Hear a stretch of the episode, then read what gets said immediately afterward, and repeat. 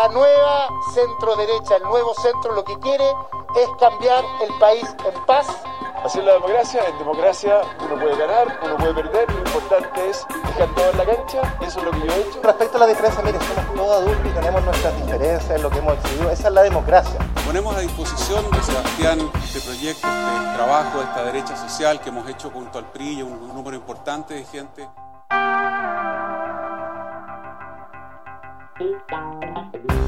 Desde la sala de redacción de La Tercera, esto es Crónica Estéreo. Cada historia tiene un sonido. Soy Francisco Aravena. Bienvenidos.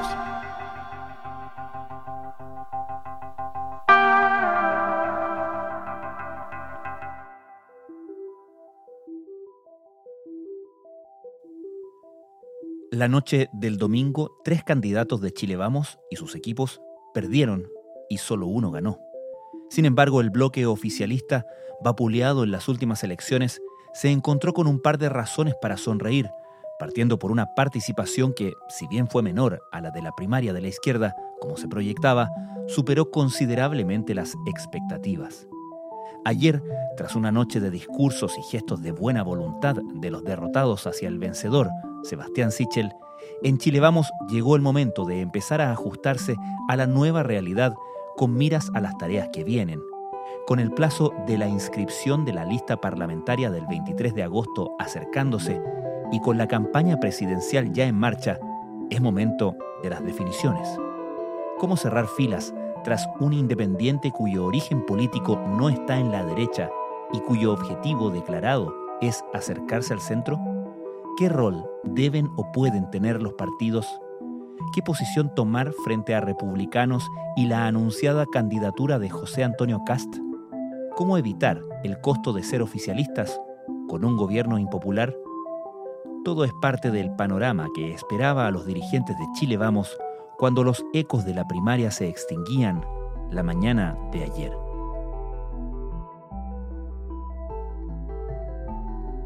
Bueno, en Chile Vamos todavía yo creo que están asumiendo los resultados, cómo se reconfigura un poco el escenario político y también para el bloque oficialista luego de unos resultados que finalmente terminaron siendo sorpresivos. Paula Catena es periodista de La Tercera. El sentido común, decía al interior de Chile Vamos, y era lo que transmitían todos, al menos en los días previos, era que si bien iba a ser una elección estrecha a las de las primarias, se creía que Joaquín Lavín, el abanderado de la UDI, iba a ser quien finalmente se impusiera con un margen estrecho sobre Sebastián Sichel, pero que terminara siendo la carta del bloque y que él se iba a enfrentar al otro lado con Daniel Jaude. Recordemos que toda la campaña de Joaquín Lavín fue una estrategia enfocada como si estuviera en primera vuelta presidencial y apuntó todo el tiempo a Daniel Jaude de que tenían que combatir el comunismo y era porque era el escenario, según la lectura que ellos que iba a ser el más probable. Dile con fuerza, no al comunismo. Finalmente, la candidatura de Lavín, que era la tercera aventura presidencial de él, terminó no siendo la vencida y, bueno, asumiendo la derrota y todavía las recriminaciones cruzadas, sobre todo a nivel de los partidos, particularmente en este caso más en la UDI.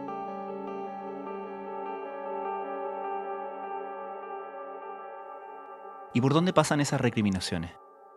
Pasan en el lado de la UDI al menos en que quizás en la directiva no supo alinear lo suficientemente a los militantes del partido. ¿Por qué digo esto? Porque hubo algunos parlamentarios como por ejemplo el senador Alejandro García Huidobro que previo a las elecciones se fueron en apoyo a Sebastián Sichel públicamente.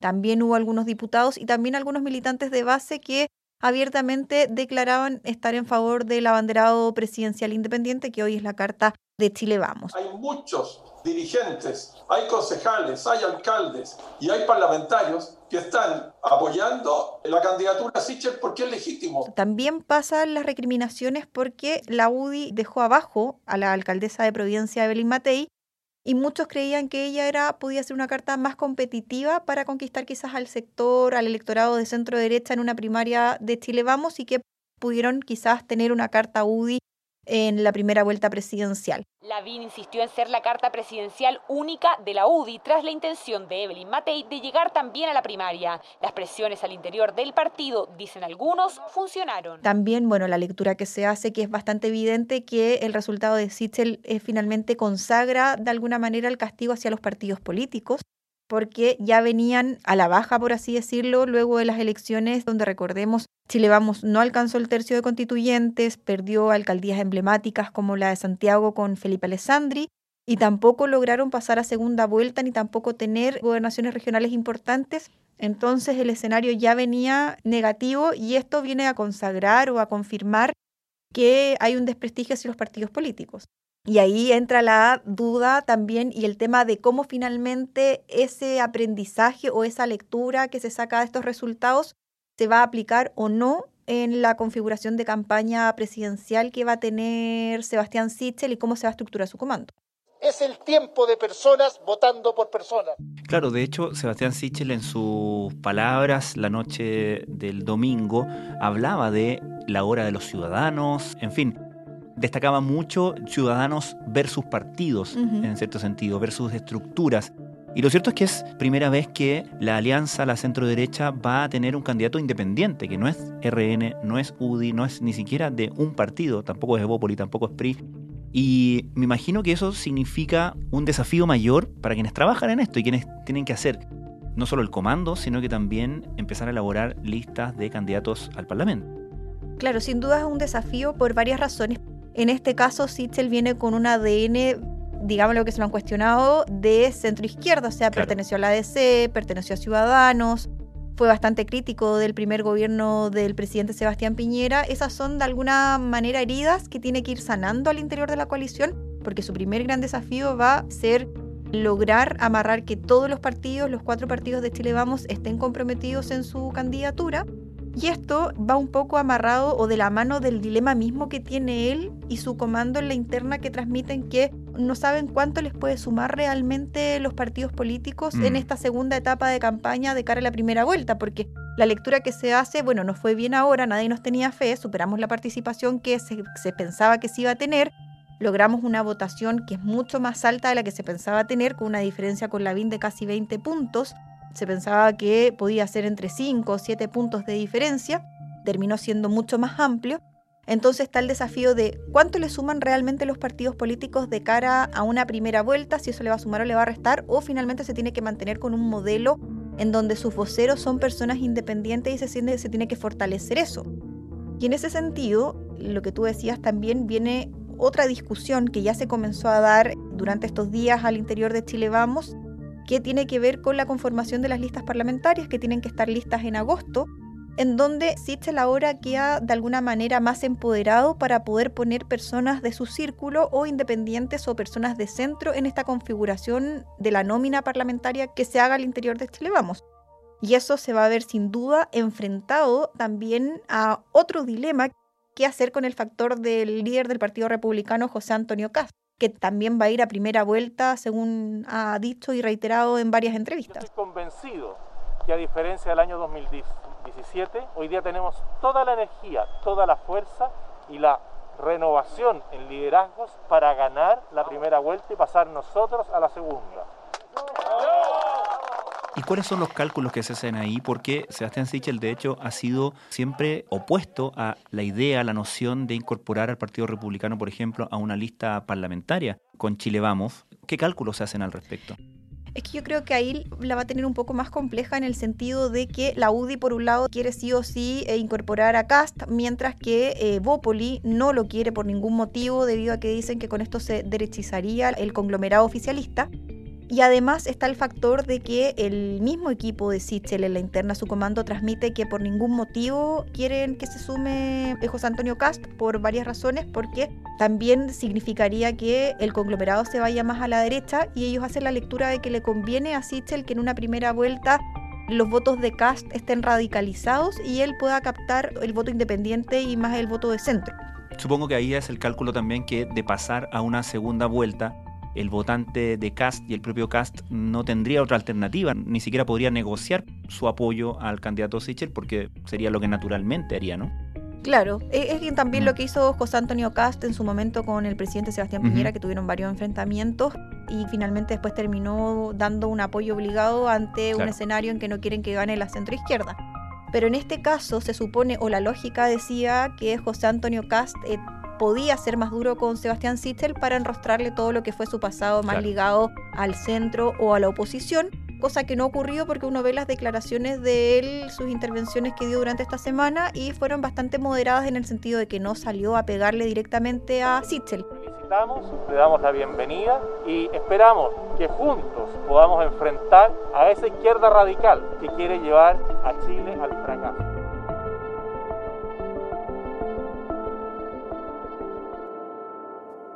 ¿Cuál es la lectura que hacen desde Chile Vamos a partir de ayer lunes, ¿cierto? Después de las primarias, sobre ese vacío que todavía no se llena, que tiene que ver con la eventual candidatura de Yasna Proboste, con la candidatura de Paula Narváez y de Carlos Maldonado, es decir, el bloque de unidad constituyente. ¿Cómo observan sus opciones según las fichas que se juegan al otro lado?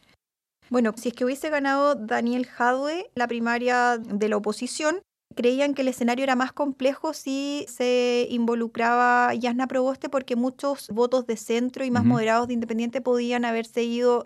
Pero dado que ganó Boric, aquí creen que se puede generar una dispersión en la centro izquierda y eso podría terminar jugándole a favor al candidato oficialista. Es la continuidad de la derecha que no ha sabido darle gobernabilidad al país, que manejó... Ahora, ¿qué sabemos de cómo pretenden manejar un tema que no deja de ser relevante considerando el muy bajo apoyo popular del gobierno del presidente Sebastián Piñera. El candidato Gabriel Boric ya lo adelantaba en, una sola línea cuando le preguntaron el domingo en la noche. Dijo, él es el candidato de Piñera. Va a ser muy difícil para Sebastián Sichel de alguna manera administrar esa mm, categoría con un gobierno impopular a cuestas, ¿no?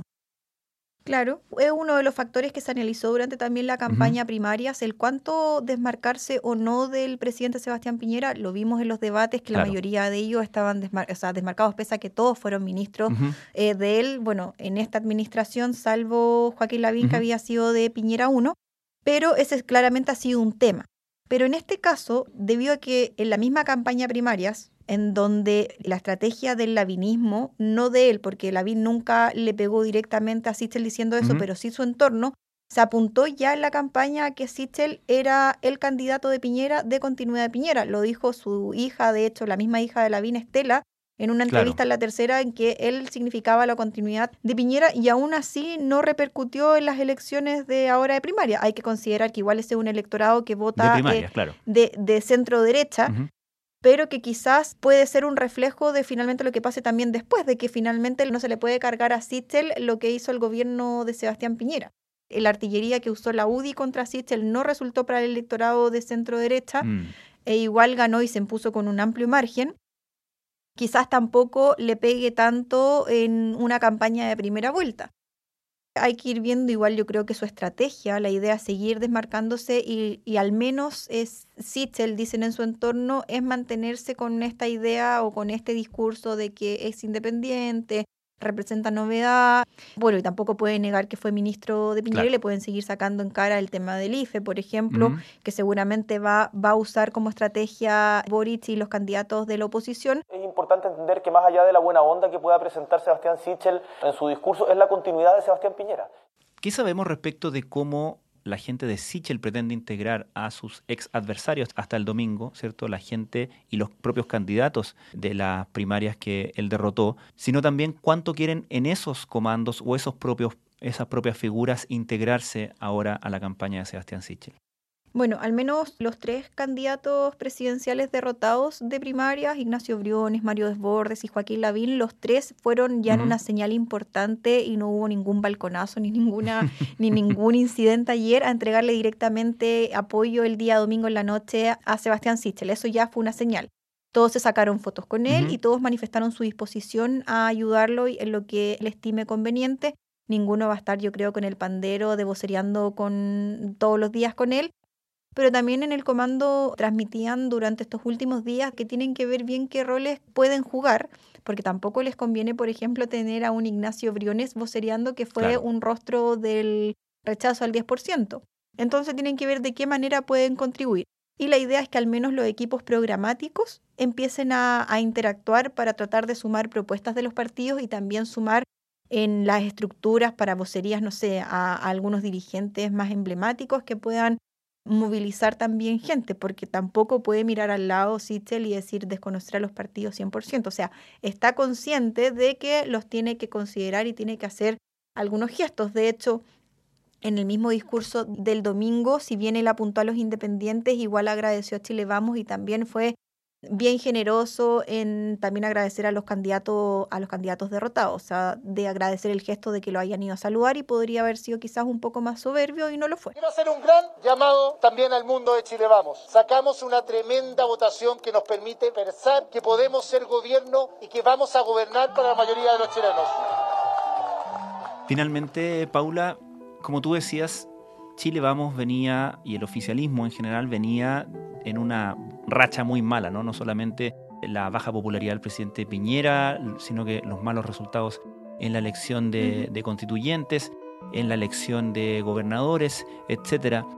Considerando que la participación, el caudal de votantes en la primaria del domingo fue mucho mayor a la esperada, aún siendo menor a la, a la cantidad de gente que participó en las primarias de la izquierda, ¿cuán revitalizados están en función de una expectativa que parecía utópica y que no sé si lo sigue siendo, que es retener el gobierno?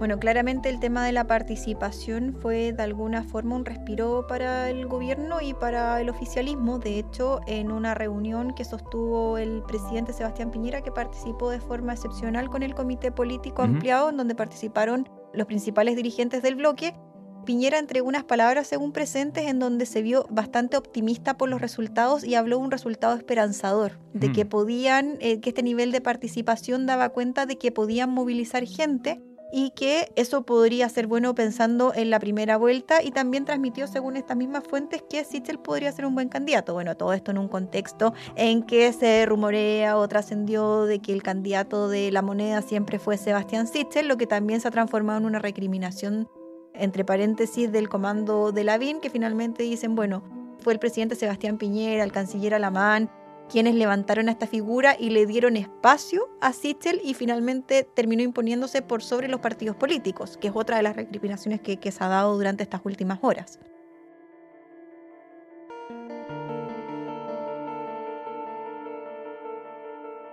Paula Catena,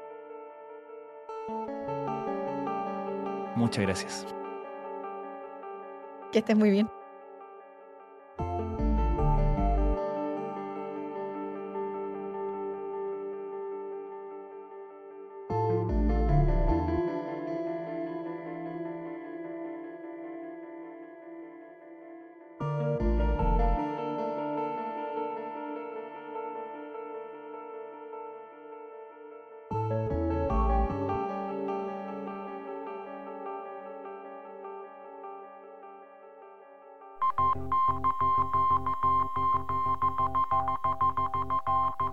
Crónica Estéreo es un podcast de La Tercera. La producción es de Rodrigo Álvarez y la edición de quien les habla, Francisco Aravena. La postproducción de audio es de Michel Poblete. Nuestro tema principal es Hawaiian Silky de Sola Rosa, gentileza de Way Up Records. Nos encontramos pronto en una nueva edición de Crónica Estéreo.